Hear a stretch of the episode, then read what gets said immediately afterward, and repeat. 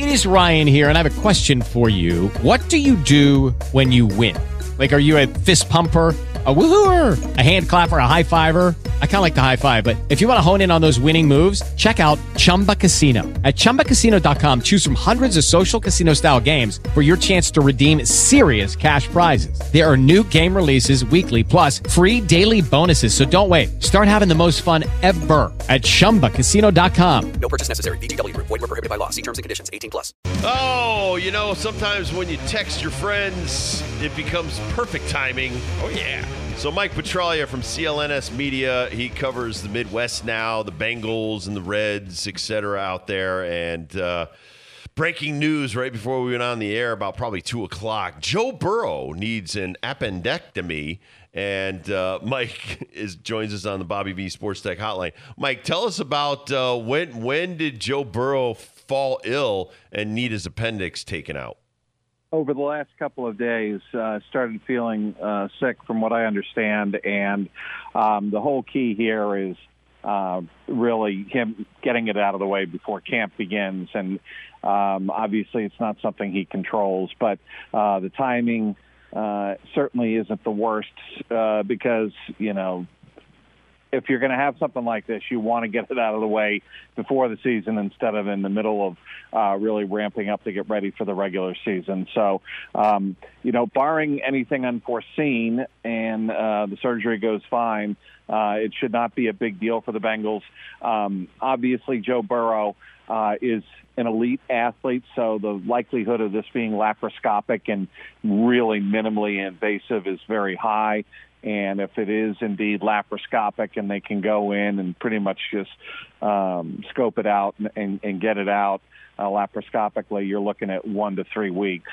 Um, and again, he's an elite athlete with a competitive desire to be on the field. So, um, you know, I don't think a lot of people here in Cincinnati are panicking. It's just one of those things that disrupts the normal flow going into camp. Because, you know, I, one thing I learned over the years covering the Patriots – um, you know, the one thing Belichick loved was developing a flow, a rhythm, no drama.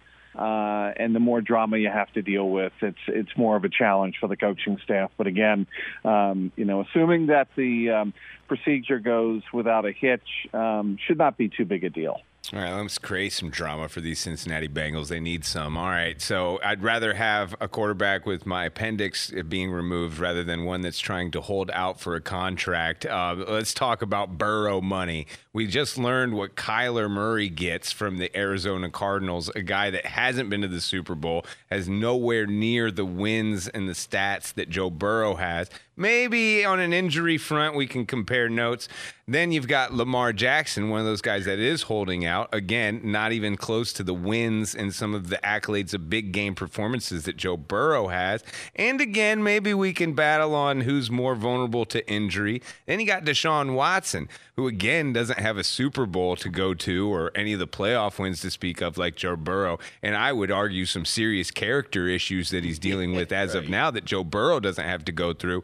Now, Kyler got mega money. Deshaun got mega money guaranteed. Lamar might get mega money, probably will. What kind of mega bucks are we talking for Joe Burrow? Well, something north of 400 million. I mean, it's going to be a Patrick Mahomes deal, and um, the the Mahomes deal to me is germane on a lot of levels, guys, uh, because even Mike Brown, the understated owner, 86 years old, soon to be 87 of the Bengals, spoke yesterday, and we all asked him, you know, he was asked about Burrow naturally, and he said, I like Patrick Mahomes' um, approach to it. He said, uh, I'm going to have more than enough money to take care of myself. I just want to get um, the business of getting the contract out of the way, and now I'm just going to focus on football. Mike Brown believes that Joe Burrow is going to have that same mentality, and I agree. I don't think Bur- Burrow certainly wants the respect of being paid as one of the top three or four quarterbacks in the NFL. Is he going to hold out and make a stink? He is not. I am not. This is not Lamar Jackson who feels, I think – that uh, they're starting to lose a little faith in Baltimore in him um, and wonder whether or not he's really worth it. Deshaun Watson obviously has huge off the field issues, and people wondering there can he possibly be worth an entire 230 million guaranteed over five years? And Kyler Murray, guys, it is unprecedented that I know of to have a quarterback required to film study at least four hours a week for the upcoming game. What does that tell you? That probably tells you that he's not as committed to the classroom work and the detail work uh, required to get ready for every single game. Uh, Burrow's not going to have those issues. So when you bring up all of those other quarterbacks and you ask, are the people in Cincinnati worried that Burrow wants out of Cincinnati already? That, that's ludicrous. He does not. He's an Ohio guy. He got a sniff of how close it is to win a Super Bowl. He knows Cincinnati has a very good organization, great coaching staff, and a front office that obviously is very small but very competent. Um, I, I think there are a lot of reasons why Burrow wants to stay here, and I don't think that is um, going to develop into the off the field distraction that it could be in other markets. Talking to Mike Petraglia from CLNS Media. All right, so tell me about Bengals camp. You know, besides the Joe Burrow stuff, uh, these guys have to be very focused on getting back to the Super Bowl. What do they need to do to get back to the Super Bowl? Uh, two things. They have to make sure that Jessie Bates when he does eventually report, and we are of the belief, Zac Taylor told me yesterday, he believes, you know, Bates is not going to hold out. He will be in camp. That he's ready to go mentally and helped out that secondary as the captain of the defense, um, you know, play calling as a free safety, knowing that he's frustrated that a multi-year deal didn't get done. Uh, make sure Jessie Bates is on board, ready to go, and the kind of guy that he was. Even though he did not have a great regular season last year, he struggled at times, but he was still a rock solid influence in the locker room and play calling on the field. Make sure that's in place. Two, make sure the offensive line is ready to go. Alex Cappa had an off-season procedure actually in the spring to fix a core muscle issue. Um, it is uh, understood, according to Zac Taylor, that Cappa will be ready to go um, sometime early in training camp. The same with La'el Collins. This is a bigger deal to me. The starting right tackle um, tweaked his back earlier this month um, and was put on the NFI because the non-football injury-related list because it happened away from the team and away from team activities. But he is also expected to be ready to go after a week or two, maybe hiatus uh, going into training camp. Make sure the uh, offensive line is geared up and ready to go, and indeed better than it was last year when Burrow was sacked 51 times in the regular season and 19 in the playoffs. I just thought of one dib Cincinnati, McKinley High School versus Mas- Massillon High School. There's an intercity. We're one. talking intercity rivalries, Mike. and Mike knows all about that rivalry. All right, what about the division, sir? Who is the biggest threat to the Bengals not repeating as division champs?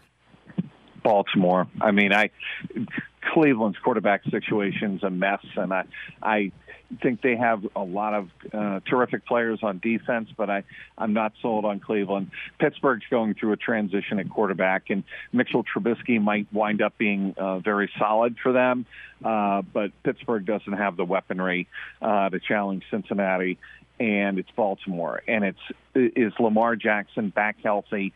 I mean, you mentioned he's holding out. I mean, they got to get him in camp. It, to me, I would make the argument that the Ravens are much more concerned about how where their mental frame of mind is collectively than are the Bengals. Even with Burrow having appendectomy, with Jessie Bates holding out, um, the core of the Bengals is in place.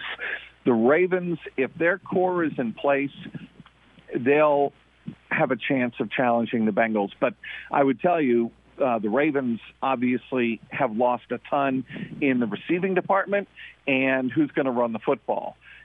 They have a lot of questions. I think you know I, of those three teams, I guess the Ravens are the biggest threat, um, and perhaps the Browns if uh, their quarterback play is is good. The, the Browns could certainly um, provide a challenge, but to me, the Bengals are far and away the best team in the division. Um, tell me about these incoming rookies, and and obviously, you know, who's going to m- make the most impact. But who are you looking forward to seeing in camp and what they could do? Well, Dax Hill is the guy getting uh, who has been tabbed uh, the next Jessie Bates, uh, and it's going to be a lot. A lot is going to be placed on Dax Hill's plate uh, going into training camp. Uh, already has been with OTAs and spring practice, and they love the way uh, the rookie out of Michigan has responded. They think he can be a difference maker in the secondary, maybe even a little more versatile uh, than Jessie Bates. Um, certainly doesn't have the experience play calling that Jessie Bates does, and they, you know, put so much on Bates's plate in terms of responsibility and running the defense. Um, that's somebody I'm going to be looking at closely is Dax Hill. Um, he is uh, going to be joined by Tycen Anderson. He's a strong safety out of Toledo. He is somebody else that I'm looking. Uh, freakish athletic playmaker as a strong safety. He's a rookie that uh, should help uh, provide some depth behind Vonn Bell and Bates when Bates does arrive. And then uh, you have an offensive lineman, Cordell Volson, who is out of a Division two school, North Dakota State, and they took him in the fourth round. He is a guard tackle, but they are going to put him on the inside and push Jackson Carman, the second year, um, you know, second round draft pick out of Clemson, who had a pretty, I don't want to say miserable rookie year, but a very highly inconsistent, even for a rookie, uh, rookie year uh, last year, and he's got to improve. Jackson Carman, Cordell Volson are going to battle for the starting left guard spot next to Ted Karras, the new center uh, for the Bengals. So those are some of the areas I'll be looking at. Those are three young players. I'm I'm curious to see how they develop. And I guess one other player I'll give you is Kwamie Lassiter, the second out of Kansas. He is somebody that could make the teams uh, uh, make the team as a returner and make an impact on Darrin Simmons' special teams unit. I agree with you on that Volson kid. Well, I shouldn't say kid because he is 24. Uh, so one of the older rookies and North Dakota State, man. I, I, always harp to Dibs and everybody else about players out of North Dakota State if they are uh, like the quarterback, the running back, and the receiver. The big sloppies usually perform at the next level. This dude's a doorway, 6'7", 320. Wow. I know. You're surrounded by awesome football, man. Not only the Bengals. All right, brought up McKinley High School and Massillon High School. I'm sure they're going to be great this year. But that Ohio State's in your backyard as well. What is the feeling in Ohio about those California teams joining the Big Ten? Um, you know, I haven't asked a lot of people about this. I think it's bizarre, and I I understand why why it's being done for TV to restructure a lot of TV deals and add what twenty to twenty five percent to the value of an already gargantuan Big Ten TV deal. Um, it's all about money, and I think it's silly to have to destroy natural rivalries. And you know, the Pac-12 Pac-10 for many years before it became the Pac-12. But uh, the Pac-12, with losing USC and UCLA, is not good. I, I don't think that leaves other schools like Stanford and Cal and Arizona, Arizona State, Oregon, Oregon State in in very good shape. But uh, you know that's the way sports is going. I think the people here in Ohio are are focused on you know beat the team up north and make sure that the quarterback play is going to be good. Ohio State's going to be a top three, top four team again.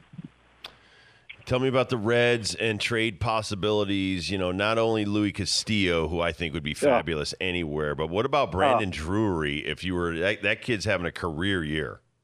It's what uh, the Reds want in return, and they're in an interesting position because they have at least five to six players that could be difference makers down the stretch for a team in the pennant race.